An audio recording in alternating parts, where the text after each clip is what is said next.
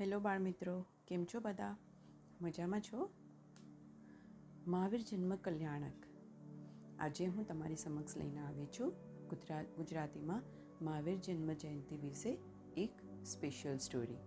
તો મહાવીર જન્મ કલ્યાણક જૈન ધર્મના અનુયાયીઓ માટે પવિત્ર દિવસ ગણાય છે. આ દિવસને તેઓ તહેવાર તરીકે મનાવે છે. આ દિવસને વીર તેરસ તરીકે પણ ઓળખવામાં આવે છે. અને આ દિવસે જૈન ધર્મના ચોવીસમાં તીર્થંકર એટલે કે છેલ્લા તીર્થંકર મહાવીર સ્વામીનો જન્મ થયો હતો. એમનો જન્મ ભારતીય વેદિંગ પંચાંગના વિક્રમ સંવત મુજબ ચૈત્ર સુદ તેરસના દિવસે થયો હતો. મહાવીર સ્વામી અર્થાત કે મહાન નાયક કે અતિ બહાદુર. એ નામ સામાન્ય રીતે જૈન તીર્થંકર વર્ધમાનના સંદર્ભમાં વપરાતો શબ્દ છે. જેઓ ઈસવીસન પૂર્વે પાંચસો નવ્વાણુંથી લઈ અને પાંચસો સત્યાવીસ દરમિયાન એક મહાન વીર પુરુષ થઈ ગયા. વિહરમાન જૈન સિદ્ધાંતોનો પાયો પણ તેમણે નાખ્યો છે અને જૈન પરંપરા પ્રમાણે તેઓ ચોવીસમાં અને અંતિમ તીર્થંકર હતા. તમિલ ભાષામાં તેમણે અરુકાણું અથવા તો અરુકા દેવન પણ કહે છે. ગ્રંથોમાં તેમનો ઉલ્લેખ વીર કે વીર પ્રભુ સન્મતિ, અતિવીર કે જ્ઞાતપુત્ર તરીકે પણ થયો છે. તો ચાલો જાણીએ મહાવીર જન્મ વિશેની કહાની. મહાવીર ભગવાનનો જન્મ વર્તમાન બિહારના વૈશાલી જિલ્લામાં પટનાથી ઓગણત્રીસ માઇલ દૂર આવેલા બેસદ્દા પટ્ટી નજીક આવેલા કુંડલ ગ્રામમાં ચૈત્રસુદ તેરસના દિવસે થયો હતો. તેમના પિતાનું નામ હતું સિદ્ધાર્થ રાજા અને માતાનું નામ હતું ત્રિશલા દેવી. તેમને એક મોટો ભાઈ પણ હતું, જેનું નામ હતું નંદીવર્ધન. હવે આપણે ત્યારની કહાની શરૂ કરીએ છીએ, જ્યારે મહાવીર ભગવાન જન્મ્યા હતા. મહાવીર ભગવાનના મોટા ભાઈ એટલે કે નંદીવર્ધન, તેના માતા ત્રિશલા દેવી અને તેના પિતા સિદ્ધાર્થ તેના રાજ્યમાં ખૂબ સુખેથી, સંપન્ન રીતે અને ખૂબ આનંદથી રહેતા હતા. હવે થોડા વર્ષોમાં એવું બન્યું કે નંદીવર્ધનના જન્મ પછી ત્યાં તેના રાજ્યમાં ખૂબ બધી માણેક, હીરા અને અન્ય રત્નોની વર્ષા થવા લાગી. આટલા અભિષેકને જોઈ અને રાણી પણ ખૂબ ખુશ હતા કે નક્કી અમારા રાજ્યમાં કંઈક સારું બનવાનું છે. એવામાં બધા ગામમાં લોકો પણ ખુશ ખુશ હતા કે ગામમાં ન ઘટવાની ઘટનાઓ ઘટી રહી છે. પણ એટલું બધું શુભ શુભ કાર્ય થઈ રહ્યું છે કે લોકોમાં આનંદ અને ખુશીનો પાર જ નથી રહ્યો અને બધાને ત્યાં કંઈક સારા સારા સમાચાર આવી રહ્યા છે. એવામાં એક દિવસ જ્યારે રાણી ત્રિશલા સૂતા હતા ત્યારે એમને પણ ચૌદ સ્વપ્ન અને ક્યારેક સોળ સ્વપ્ન તરીકે ઓળખાય છે.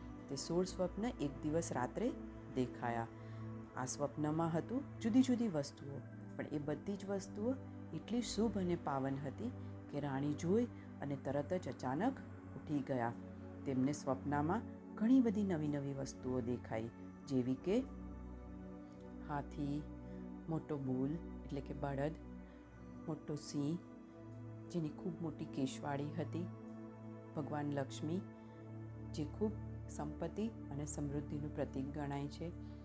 એમને ઘણા બધા સપના આવ્યા, જેમાં તે સુંદર બાગ બગીચાઓ, પૂનમનો ચંદ્ર, ઉગતો સૂર્ય, ધ્વજા, સોનાનું કુંભ અને ઘણી બધી અનેક કમળ, દરિયો કે પછી મોટા મોટા ફૂલો અને રત્નોનો ખજાનો પણ જોવા મળ્યો.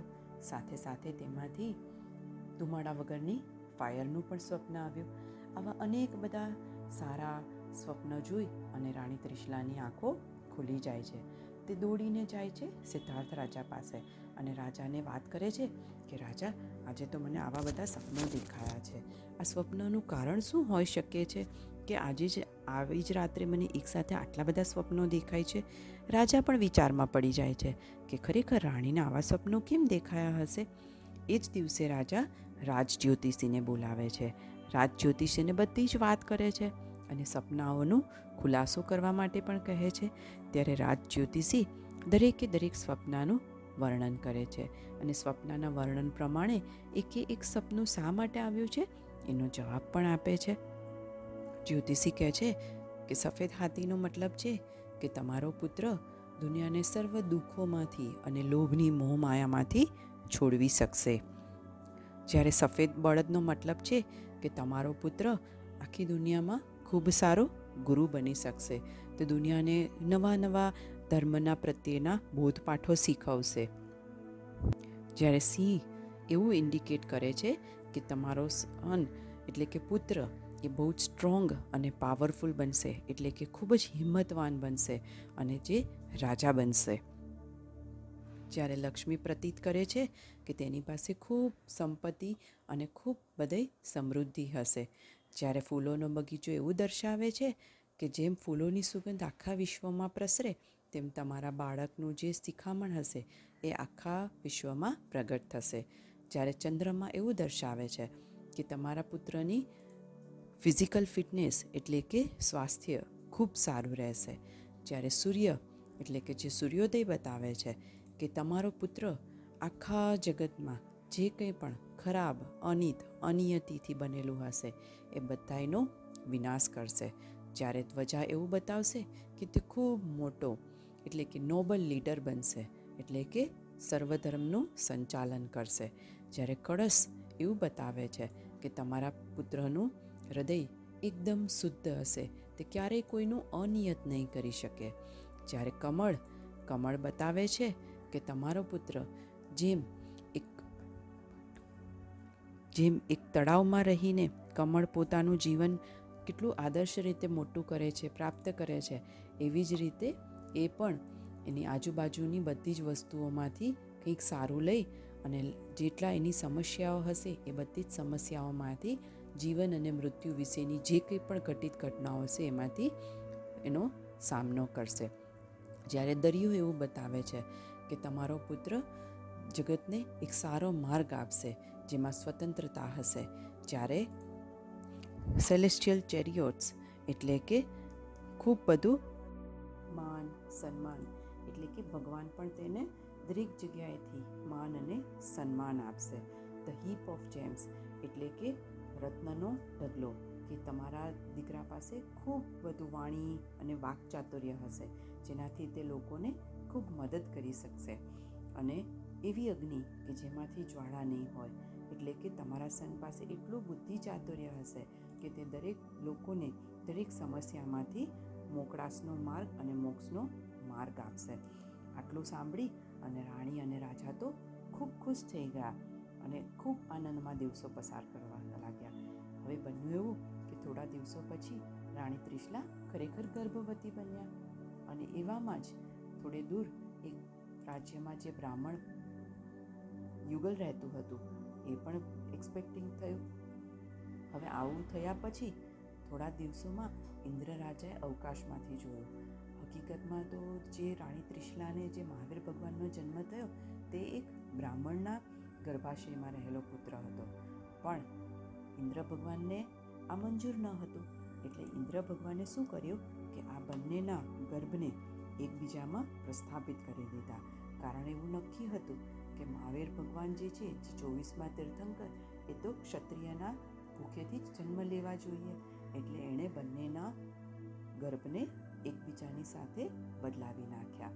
અને થોડા દિવસો પછી ખરેખર, જ્યારે રાણી ત્રિશલાને પૂરતા નવ મહિના અને ચૌદ દિવસ થયા, ત્યારે ચૈત્ર સુદ તેરસના દિવસે સોરી ચૈત્રવત તેરસના દિવસે રાણી ત્રિશલાને એક સુંદર મજાનો બાળક અવતર્યો અને રાણી અને રાજા બંને ખૂબ ખુશ થઈને બાળકનું નામ રાખ્યું વર્ધમાન. અને આવી જ રીતે આખા રાજ્યમાં પણ નવા બાળકના જન્મ ઉદયના લીધે ખૂબ બધી ખુશી ખુશી થઈ ગઈ. આવી રીતે આપણા મહાવીર સ્વામી પ્રગટ થયા હતા. જન્મ પછી બધા દેવતાઓના રાજા ઇન્દ્ર, તીર્થંકરને મેરુ પર્વત ઉપર લઈ જઈ અને દૂધ આદિથી તેમનો અભિષેક કરી અને તેનો જન્મોત્સવ મનાવે છે અને ત્યારબાદ તેની માતાને સોંપી દે છે. આમ તેમનો જન્મ મહાવીર જન્મ કલ્યાણક સ્વરૂપે ઉજવવામાં આવે છે કે જે વિશ્વના સૌ જૈનો માટે એક મહત્વપૂર્ણ તહેવાર હોય છે. આમ ત્રીસ વર્ષની ઉંમરે મહાવીર સ્વામીએ સંસારનો ત્યાગ કર્યો. તેમણે તેમનું રાજ્ય, પરિવાર અને ભૌતિક સુખો આદિનો ત્યાગ કર્યો અને બાર વર્ષ સંયમી જીવન ગાળ્યું. આ બાર વર્ષ દરમિયાન તેમણે મોટા ભાગનો સમય ધ્યાન અને આત્મચિંતનમાં ગાળ્યો. તેઓ માનવ, પ્રાણી અને વનસ્પતિ સહિત સર્વે જીવોના જીતના કરતા અને તેમને દુઃખ ના પહોંચે તેવું ધ્યાન રાખતા. તેમણે વસ્ત્રો સહિત વિશ્વની સર્વ ભૌતિક વસ્તુઓનો ત્યાગ કર્યો અને વિતરાગી ત્યાગમય જીવન જીવતા હતા. સાધના અને તપના સમય દરમિયાન તેમણે પોતાની ઇન્દ્રિયો પરના અનન્ય કાબુ અને સહનશીલતાનું પણ ખૂબ સારું પ્રદર્શન કર્યું. અને તેમણે આવી વીરતાના પ્રદર્શનને કારણે તેમનું નામ મહાવીર પડ્યું. આમ આધ્યાત્મિક સફરનો આ તેમનો સુવર્ણ કાળ હતો અને જેના અંતે તેમણે હરિહન દેવી પદવી પણ મેળવી છે. આ સંયમી જીવન કલ્પસૂત્ર નામના જૈન ગ્રંથના મહાવીર સ્વામીના જીવન વિશે ખૂબ વિસ્તારપૂર્વક અને ખૂબ સારી રીતે વર્ણન કરેલું છે. તો આવા હતા આપણા ભગવાન મહાવીર સ્વામી. તો બાળકો આશા રાખું છું કે તમને આવી વાર્તા ગમી હશે અને તમને એના વિશે ઘણું બધું જાણવા પણ મળ્યું હશે.